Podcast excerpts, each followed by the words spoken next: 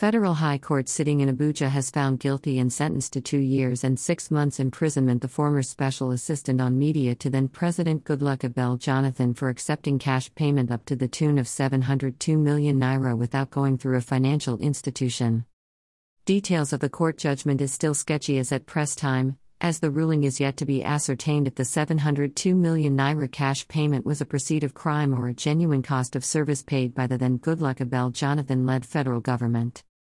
Doyin Okupe is the current Director General of Labour Party Presidential Campaign Council, that is, Peter Obi is the presidential candidate for the 2023 general election.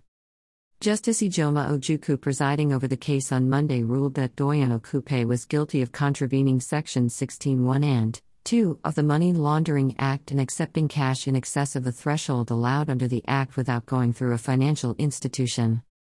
EFCC had arraigned a Okupe in 2019 on a 59 count charge bordering on alleged money laundering and diversion of funds to the tune of 702 million naira. He was arraigned before Ijeoma Ojukwu, presiding judge, alongside two companies, Value Trust Investment Limited and Abraham's Telecoms Limited. Allegations Doyin Okupe had denied any wrongdoing. Greater than Okupe after conviction of money laundering. Greater than Greater than the federal high court sitting in Abuja has convicted the Director General of the Presidential Campaign Council of the Labour Party, Doyin Okupe, on charges of money laundering. pic.twitter.com slash 51pcx0xqjc. Greater than.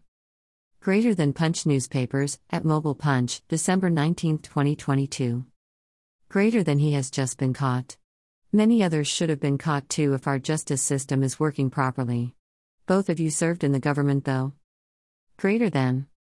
Greater than MAO EG, at Climaxpa, December 19, 2022.